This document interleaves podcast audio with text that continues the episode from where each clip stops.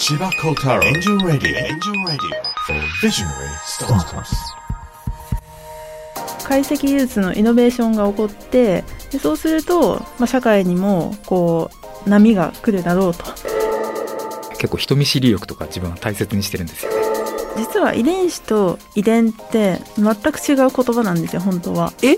もう新しいことじゃないと論文にはなならないんですよね。確かに。全く大声出してらっしゃらないんですけど大声出す人より何倍も説得力が あって伝わって。千葉幸太郎エンジェルラディオ for Visionary Startups. 千葉幸太郎です。エンジェルラジオ for ビジョナリースタートアップスシーズン2ビジョナリーお二人目でお迎えするのは株式会社ジーンクエスト代表取締役高橋翔子さんです。いやあの高橋さんにぜひ来ていただきたいなと思ってたのは多分この番組始まって初めての、えー女性起業家での、えーゲストになります。しかも研究者でいらっしゃるということで、えー私どもあのみんなが関わっている遺伝子ですね。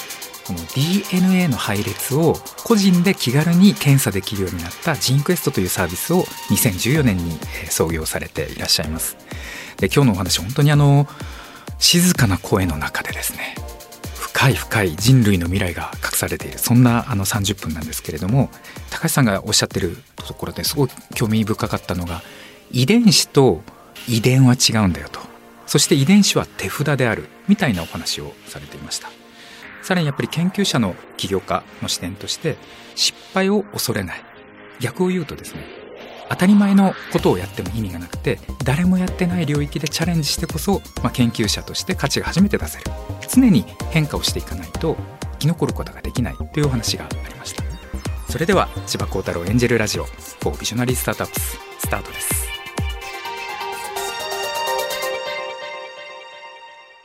この番組はビズリーチの提供でお送りします。すごいなビズリーチ。ビズリーチで中途採用を始めたら即戦力人材がたくさん。直接スカウトが遅れて要件にぴったりの人材に何人も出会えました。やっぱり町の採用じゃなく攻めの採用ですね。即戦力採用ならビズリーチこのラジオは日本のすべての若者や子供たち、夢を描く人たちに対して、スタートアップを志す楽しさを伝えるため、スタートアップのポジティブな面に注目して、起業家たちそれぞれが描く夢についてのみ、徹底的に深掘りする番組です。日本放送吉田久典です。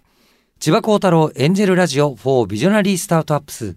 この番組は日本を代表するエンジェル投資家千葉幸太郎さんが注目する壮大な夢を持つスタートアップ起業家ビジョナリーが登場。起業家たちが目指す夢の実現に向けたビジョンに千葉幸太郎さんが切り込みます。今回お迎えするビジョナリーは株式会社ジンクエスト代表取締役高橋翔子さんです。よろしくお願いします。よろしくお願いしますよろしくお願いしますあの、とても儚げな感じの女性が この番組初女性起業家ゲストですよね。ですねそうなんですねはいはい、まあよろしくお願いします。いやぜひ来ていただきたいなと思って。ありがとうございます。今まであのこうスタートアップのビジョナリーの方々ってあの登場するときにみんなこう前へ前へ前へという感じが強いというか今あのとても落ち着いていらっしゃる感じ なのははい。あのあんまりわーっと前に出るタイプでは昔からあは違いますか？えー、とそうですね。まあ最近社長とかリーダーのタイプも変わってきてるかなと思いまして。は前みたいに声が大きい人だけがリーダーになる時代ではないという感じかなと思って私も実際あのもともと研究者でそれで会社を立ち上げているのでなんていうかこう身振り手振りが大きく声が大きい人っていうのがあのリーダーになるわけじゃないということをお伝えしたいなと。これは千葉さんも感じてらっしゃいますか？はいそう思います。ほ結構人見知りとかキーワードとして重要かなと思っていて、はい。まあ、決してその人前でバンバンコミュニケーションできるタイプの社長だけがスタートアップの社長ではないなと思っていてですね結構人見知り力とか自分は大切にしてるんですよね。人見知り力？いかがですか？そこちいや人見知り力はすごくあると思いますね らうん力をつけると同じこともとてもポジティブに聞こえる。はい。さあじゃあその高橋さんのプロフィールご紹介させていただくと、えー2010年に京都大学農学部を卒業されましてだから理系でいらっしゃるわけですよね。うんえー2013年6月東京大学大学院農学生命科学研究科の在籍中にジーンクエストを立ち上げられましたでジーンクエストは日本で初めて個人向けの大規模遺伝子検査サービスを提供していらっしゃるということなんですが千葉さんは高橋さんとはどこでお会いになられてるんですか？僕はあのスタートアップのピッチイベントでそうですね。出場してはい。まさにピッチをされていたのを多分審査員として見ていたのが最初だったと思います。そうですね。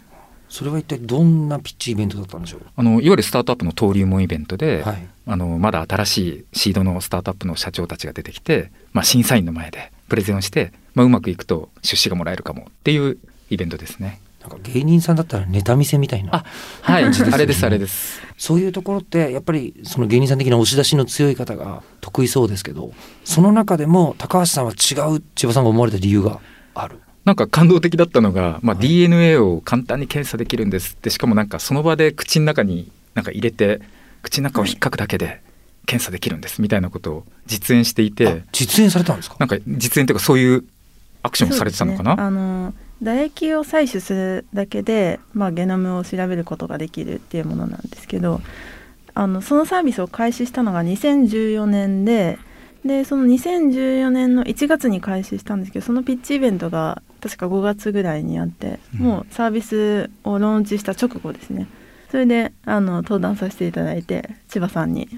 あのお会いしたという感じですね。そう。でまさにそのイベントって肉食系なわけですよ。スタートアップの、うん。結構もう俺が俺がっていう多いですよね。多いええ。血気盛んなスタートアップの社長たちがプレゼンしてる中で、高橋さんが印象的だったのがまさにめちゃくちゃ淡々と喋ってたんです。超淡々と喋ってて。はでしかも他がインターネットでメディアでみたいな話をしてる中でいや DNA の検査ですみたいな話をしていてですねすごい興味を持ったんですよね。うんこれは新しいなと思ってうん起業家として。だおっしゃる通り、まあ、その頃までの起業家のイメージってやっぱり前に出るタイプの社長が多いところから本当に今今でいうディープテックの分野の研究者が社長になるっていう時代を感じた一瞬だったんじゃないかな多分この分野でも高橋さん相当新しい最先端な早い方だと思っていてでそこから今ではだいぶその研究者起業家も増えてきたんじゃないかなと思ってます。そのじゃあ研究者としてまず DNA を簡単に調べられたらすごい世界が訪れるっていうのは思っていて事業化された。そうですねあのもともとこの遺伝子を解析して病気の予防をするということを研究してたんですよね大学院で。それその研究をしようと思ったきっかけはあ何なんですか？それはですねあのもともと私の家族が医者が多いんですよ。私の父も医者だし姉もいとこもおじもおじいさんもみんな医者みたいな感じなんですけど。すごい医者はいあのまあ最初考えたのが、まあ、医者になるのか医者以外になるかっていう二択から考えたんですね二択なんですよそれはでもそんだけ医者だったらあれですよそうね。はい。皆さん同じ科のお医者さんだったりするんですか？いやあの科は違いますね。まあ外科だったり内科だったりいろいろですね。であのまあ中学生の時にあの父親の病院に見学に行きまして私の姉と一緒に。で初めて見たんですよねその職場というか医者の職場を病院ですね。で病院に行くとまあ皆さんご存知かもしれないんですけどもみんな病気の人なんですよ。でその初めてそういうみんなが病気な世界に行ってこうバーッと世界が広がってこう世界中の人がみんな病気になる姿を想像しちゃったんですよね。でそれを病気になった方を治すっていうのもすごく素晴らしいんですけどそもそもなんで病気にならなきゃいけないのかなとかなる前になんとかできるんじゃないのかなっていうことをすごく考えてなのでその治療っていうよりもその手前もう少し幅広い視点で生命のことをやりたいなと思って生命科学の道に進んだのが最初ですね。でそのはいいろんなことを調べていくうちに、あのこれが一番予防にいいってなったのが遺伝子そうですね、まあ、遺伝遺伝子は今どんな領域でも関わるんですけど医学部も農学部も薬学部も。遺伝子を使って病気の予防のメカニズムを研究するということをやってたんですけど、まあ、将来はずっと研究室に残って研究者になってあの将来はそのノーベル賞を取るような研究をしたいと思ってたわけなんですけどただこの研究成果をじゃあ誰がこう社会に実装するのかこう社会の役に立てるのかっていうとそこってまだいなかったわけなんですよねその遺伝子の分野でいうと。で一方でその遺伝子解析サービスを提供して結果的にデータも溜まっていけばそのデータを活用して研究自体も進むと。で研究が進むとまだ今よく分かってない病気のことだったり治療法がないものが治療ができたりとかそういった研究が進むと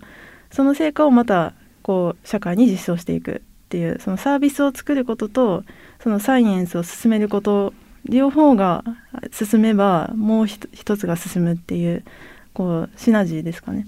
そういうサイクルを作りたくって、まあ、それは研究室の中だけじゃできないのでまあ仕方なく起業したみたいな感じですね。仕方なく仕方なく仕方なくというか手段として起業した起業がしたかったわけではないということです。他にやってらっしゃる方がいたらやらなかったかもしれないあ他にやっていらっしゃる方がいたらそこに一緒に入ったかもしれないですね。だけどいなかったあ日本ではいなかったということですね。はあ起業するってなる前の段階研究者でいらっしゃる時ってはい。その研究者の方が見てる世界とはい。一般の人が見てる世界は全然違うなみたいなことはあそれはあの起業してから初めて知りましてえ？あのうん。まあ私がそのいわゆる専門家なわけじゃないですか。はい。であのサービスをこうローンチした時に初めてこういうあのサービスを日本で開始しますと。なった時に結構こう賛否両論が起こりましてあのそういうのを調べるの素晴らしいとか面白そうだっていう賛成の声もあったんですけどなんかそんな遺伝子なんて調べて差別されたらどうするんだとかね危ないとかそうあのかなり否定的な声も多くてですね。あの一般の方がこんなにも遺伝子について知らないんだということをその時初めて知りました。はあ、い、やでも一般からすると、そんなに一年に一回遺伝子のことを考えるかなぐらいな気がするんですよね。うん、そうですよね。うんはい。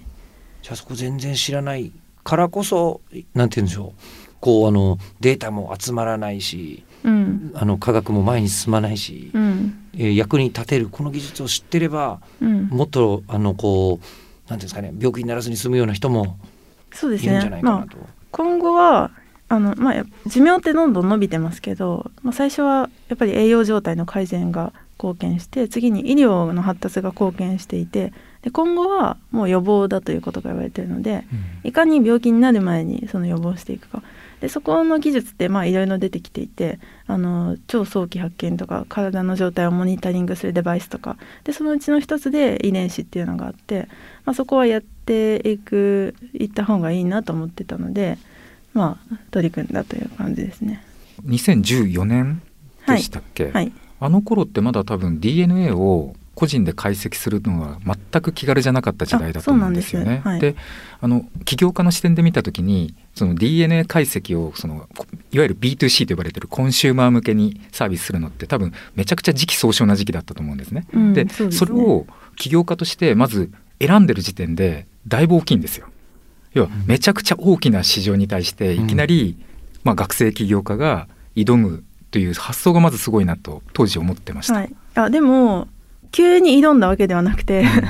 あのそこにはすごくあの大きな背景があってもともと人の遺伝子を解析するのってあの2003年に人の全部の配列ゲノムの配列が解読されたんですね世界中で。うん2003年人ゲノム計画ってやつでしたっけ？人ゲノム計画っていうやつです。はいはいであのそこから15年ぐらいで、まあ、一気にゲノムの解析技術が進んでもともとは1人当たり100億円かかってたんですよ解析するのに。そんなにかかってたんですか、でそれが、まあ、数万円ぐらいでできるようになってきたのが、まあ、2013年2014年ぐらいなんですね。だから解析技術のイノベーションが起こってでそうすると、まあ、社会にもこう波が来るだろうというなので今だというふうに思ってたんですね。だから急にやったわけじゃなくてその技術的なこう流れの背景があったっていうことはありましたね。あれ千葉さんはやっぱりご自分のはい。その DNA 解析っていうのは当時やりました。やりました？はい。あ。でもあんまり当時はだからなくて情報が、はい。でもだんだんだんだん増えていくんですよね、はい。うん。研究とともに。うん。であそうだったんだみたいなだからそれ自体がなんか新しい感じでした。要は自分という宇宙に対して誰かが発見をしてくれるような感じ。うん。探索してくれて、うん。あこうだったんだみたいな。でそれに対してまあ一喜一憂するわけですよね。あががんはこういう感じなんだとかな。ん かでそれに対してじゃあ次どうしたらいいのかなっていうのが、まあ、興味を持った部分だし多分議論になってるところなんじゃないかなと思っていて、うん。要は未来なんとなくそのゲノムから自分の未来が見えたとしてその、まあ、ネガティブな未来もポジティブな未来もあると思うんですけど、ネガティブな方ってどうしたらいいのかなっていうのはすごく悩悩んだ時期ありましたね。そもそも遺伝子っていう名前が良くないなと思ってまして、うんは実は遺伝子と遺伝って全く違う言葉なんですよ本当は。え？そうなんですか？あの英語では遺伝っていうのはヒアリティって言って遺伝子っていうのはジーンっていう全然違う言葉なんですね。で遺伝っていうのはまさに受け継いでいく、はいまあ、つまりその運命的で確定的な ものっていう意味なんですけど遺伝子っていうのはそこから生まれるっていうジェネレーションのジーンなんですよね。でしかも遺伝子って、まあ、ほとんどの体質とか形質とか病気に関わってるんですけど遺伝子だけで決まるものってほとんどないんですよねあ。そうなんですか？らその単一の遺伝性疾患とか遺伝子で決まるものがあるんですけど、まあ、例えば肥満とか、うんその病気の、まあ、糖尿病のリスクとかあのほとんどのものは遺伝子の要因と環境の要因自分がどういう生活をするかって両方が関わっているので、なのでその遺伝子を調べるっていうことは例えばそのトランプのカードゲームの最初にて配られた手札を見るみたいなイメージで、まあ、それだけで決まることはないんだけどその手札に合わせてどう生きていくかを決めることでゲームが決まるっていうようなイメージなんですよね。だから遺伝子を知ることがゴールではなくて遺伝子を知ることがスタートでそこからじゃあどうそれに合わせてこう生活習慣食事とか運動とか人生を生きていくかっていうところにを考える元の情報っていうイメージです。へえ結構今のすごい重要ですね。遺伝子と遺伝の違い。そうなんですよ。ごめんなさい。僕も知らなかったです。なので遺伝子っていうと運命的で確定的でもう覆せないイメージがあるんですけど実は実はほとんどのことではそうじゃないと。おっしゃる通り遺伝子が手札だとするとほぼ全ての人にとって知ることってメリットですよね。そうですねまあもともとは病気と遺伝子の関係がたくさん研究されてたのでその病気の話がすごく多かったんですけど、うん遺伝子でわかることって。でも最近はその病気以外のところ例えばその睡眠の体質とうん遺伝子の関係とか、その性格と遺伝子の関係とか病気以外のところに研究領域が増えていってるのでそういうところも明らかになってきてるんですよね。あの僕質問があってこの DNA の配列を、まあ、B2C でコンシューマー一人一人データを蓄積していって多分今世界でこのディープイシューの解決するのって多分全人類の DNA を多分データ化してそれを共通のデータベースにして研究者たちがそこを使えるようにするとうん。多分最もベストな状態が出来上がるんだろうなってはい。素人的には思うんですけどでも一方でめちゃくちゃ個人情報だったりとかうん。扱いがどうとかってあると思っていて、例えば、まあ、ジンクエストで集めたデータでいろんな国で多分いろんな DNA のデータあると思うんですけど今世界ではそれがどうなんでしょうね。研究者の目から見た時にプラットフォーム化が進んでるのかなとか。えー、と進んでる事例がいくつか出てきているっていう感じで、うん例えばイギリスの UK バイオバンクっていうデータベースがゲノムのデータベースがあるんですけどそこはもうかなり、えー世界中の人が使えるようになっていて、あのそのデータベースを使った論文がもう量産されているような状況ですね。日本はどうしてんですか？いやもう日本は全然ダメで。鎖国？鎖国ですね。何がダメなんですか？データベースとかバイオバンクとかあるんですけどそこにアクセスできる人がすごく制限されていて、すごく大変な審査を経なきゃいけないとかですね書類とかもオンラインじゃなくてなんかいろんな煩雑な手続きを経ないといけないとかですね。そういったことでなかなか日本の研究者でもなかなか使えないっていう状況で、うん。まあ、それは研究者の先生方もそれはどうなのかという話は出てるんですけどまあ僕みたいな素人から見ても遺伝子って当然多分国ごととかあの人種ごとにも差があるんじゃないかなと思っているんで要は日本人っていう塊のこの遺伝子群のデータとうん。例えばさっきのイギリスのうん。で、あのデータと比較しないと見えないことってあるような気がしていてあそこをくっつけないと人類のイノベーションまさにうん。なんか生まれないんじゃないかなって感じちゃうんですよね。で今世界中のゲノムの人のゲノムの研究の8割ぐらいが欧米人のデータを使った研究になっていて、うん。でそこで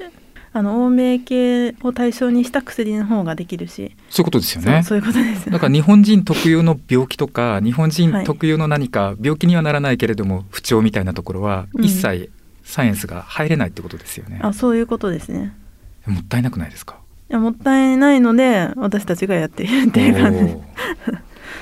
今ジーンクエストさんにもその、まあ、主に日本の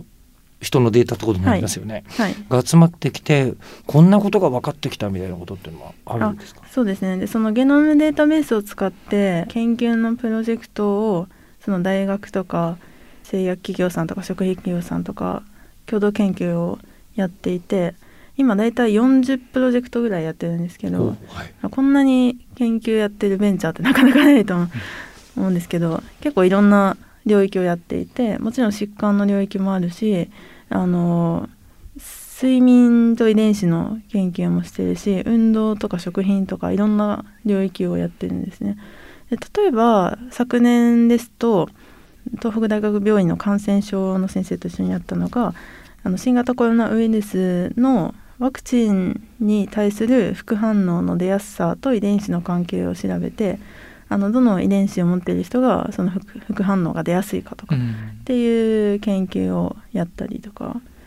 でそれはあのプレプリントの論文として公開したんですけどそういうことをやったりしてますね。これやっぱり日本人特有のっていうのがついてくるんですか？それともあそれはありますあね。あるんですか、はい、やっぱり日本人の方があの他の国々よりも副反応が出やすいっていうそもそもデータがあって、うん。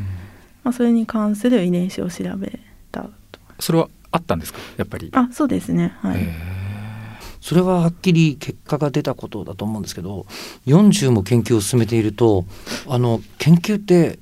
なんか全部が全部結果が出るものじゃないのかな、あもちろんそうですね。あはい。それはもう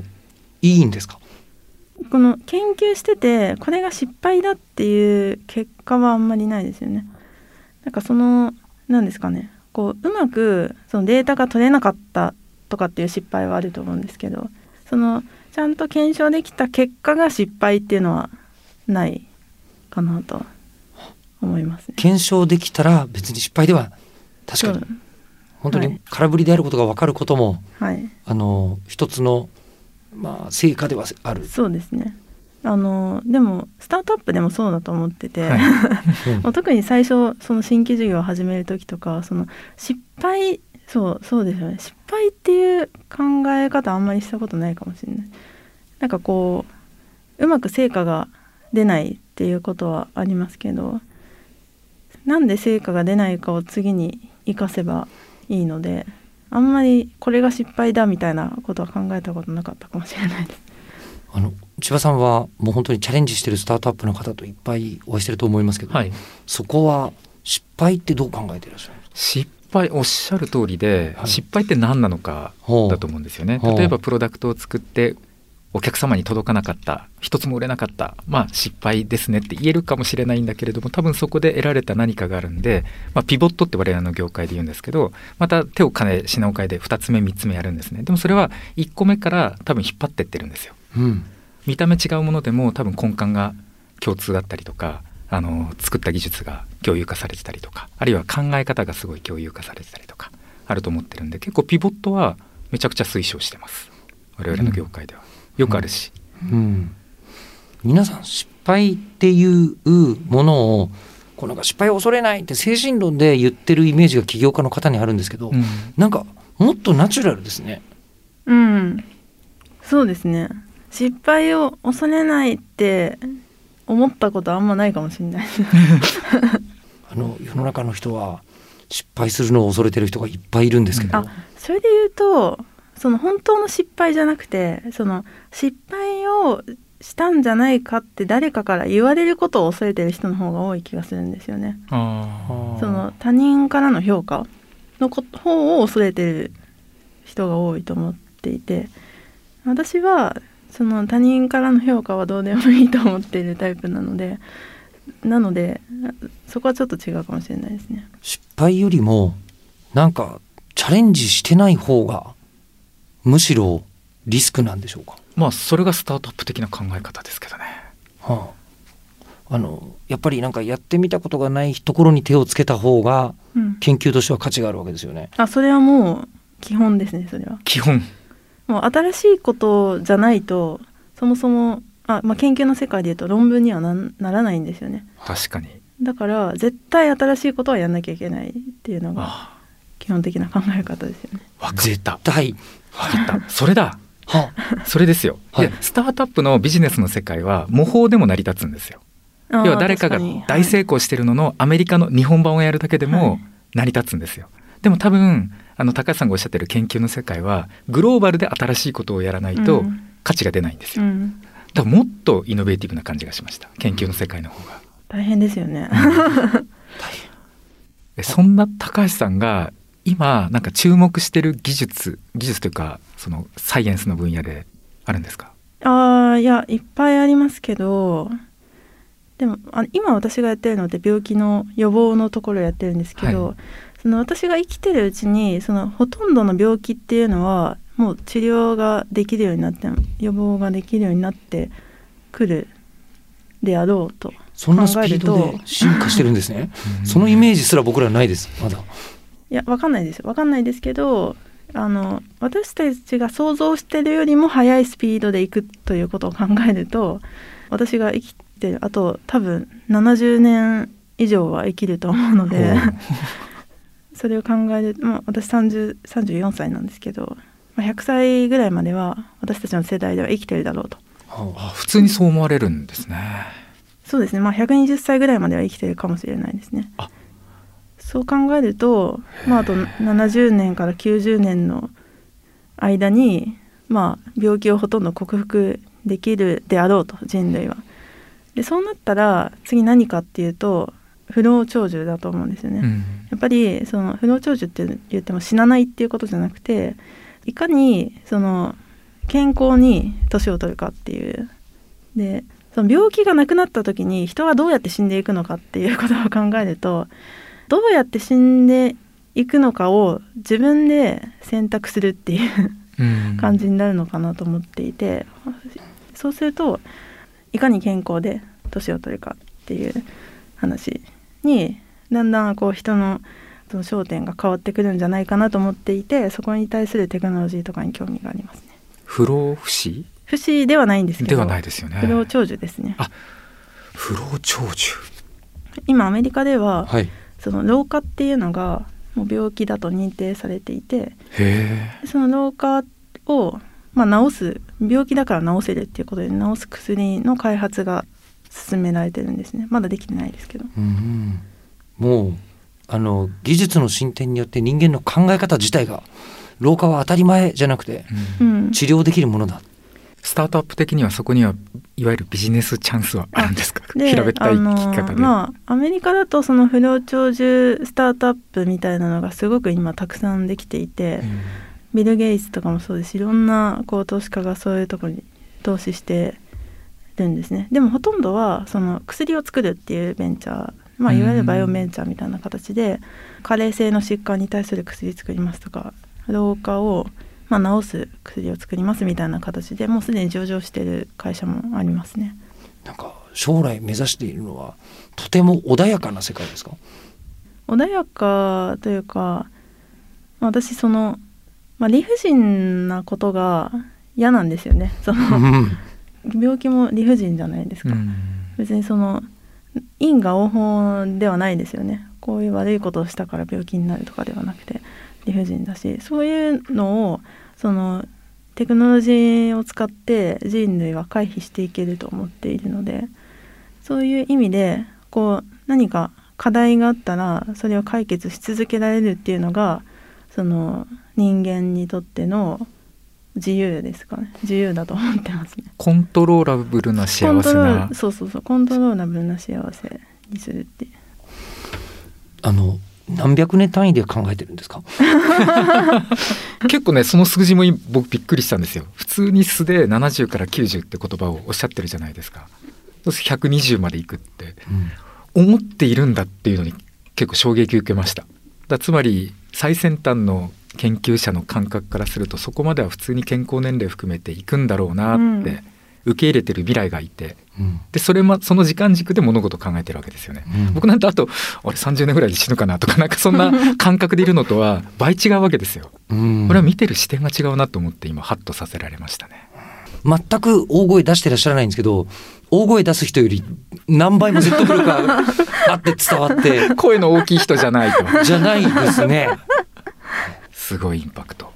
あの一応こう一般普通にあのこう聞いていただこうとしてこのラジオやってるんですけどはい。あの一般のごく普通の常識的な人にその高橋さんから今言いたいことがあるとすると、どんなことですか、うん。まあでもやっぱり人ってまあどうせ生きて死ぬだけなんでその間にいかにまあやりたいことにチャレンジするかかなと私は思っていて。でこの人にこんなこと言われたからとかあの人にこういうこと言われそうとかそういうの全部取っ払って最終的にどんなにテクノロジーが発達して AI とか出てきても最終的に人間に残るのって私はこうしたいっていう主観的な意思だと思ってるので、それにちゃんと耳を傾けて実行して行動していくっていうことを全員がやればすごくいい世界になるんじゃないかなと思ってます。でなのであの特に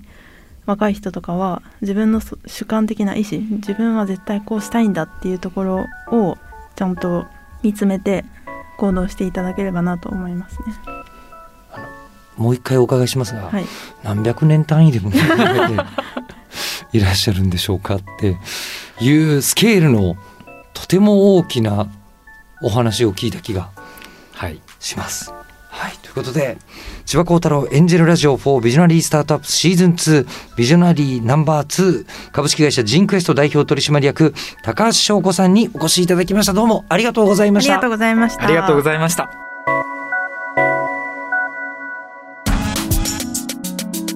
最後までお聞きいただきありがとうございました番組を聞いた感想や千葉幸太郎さんへのお便りをぜひエンジェルアットマーク 1242.com angel アットマーク 1242.com までお送りください。お待ちしています。ナビゲーションは日本放送吉田久典でした。千葉幸太ンジョンラディンジョンリースタ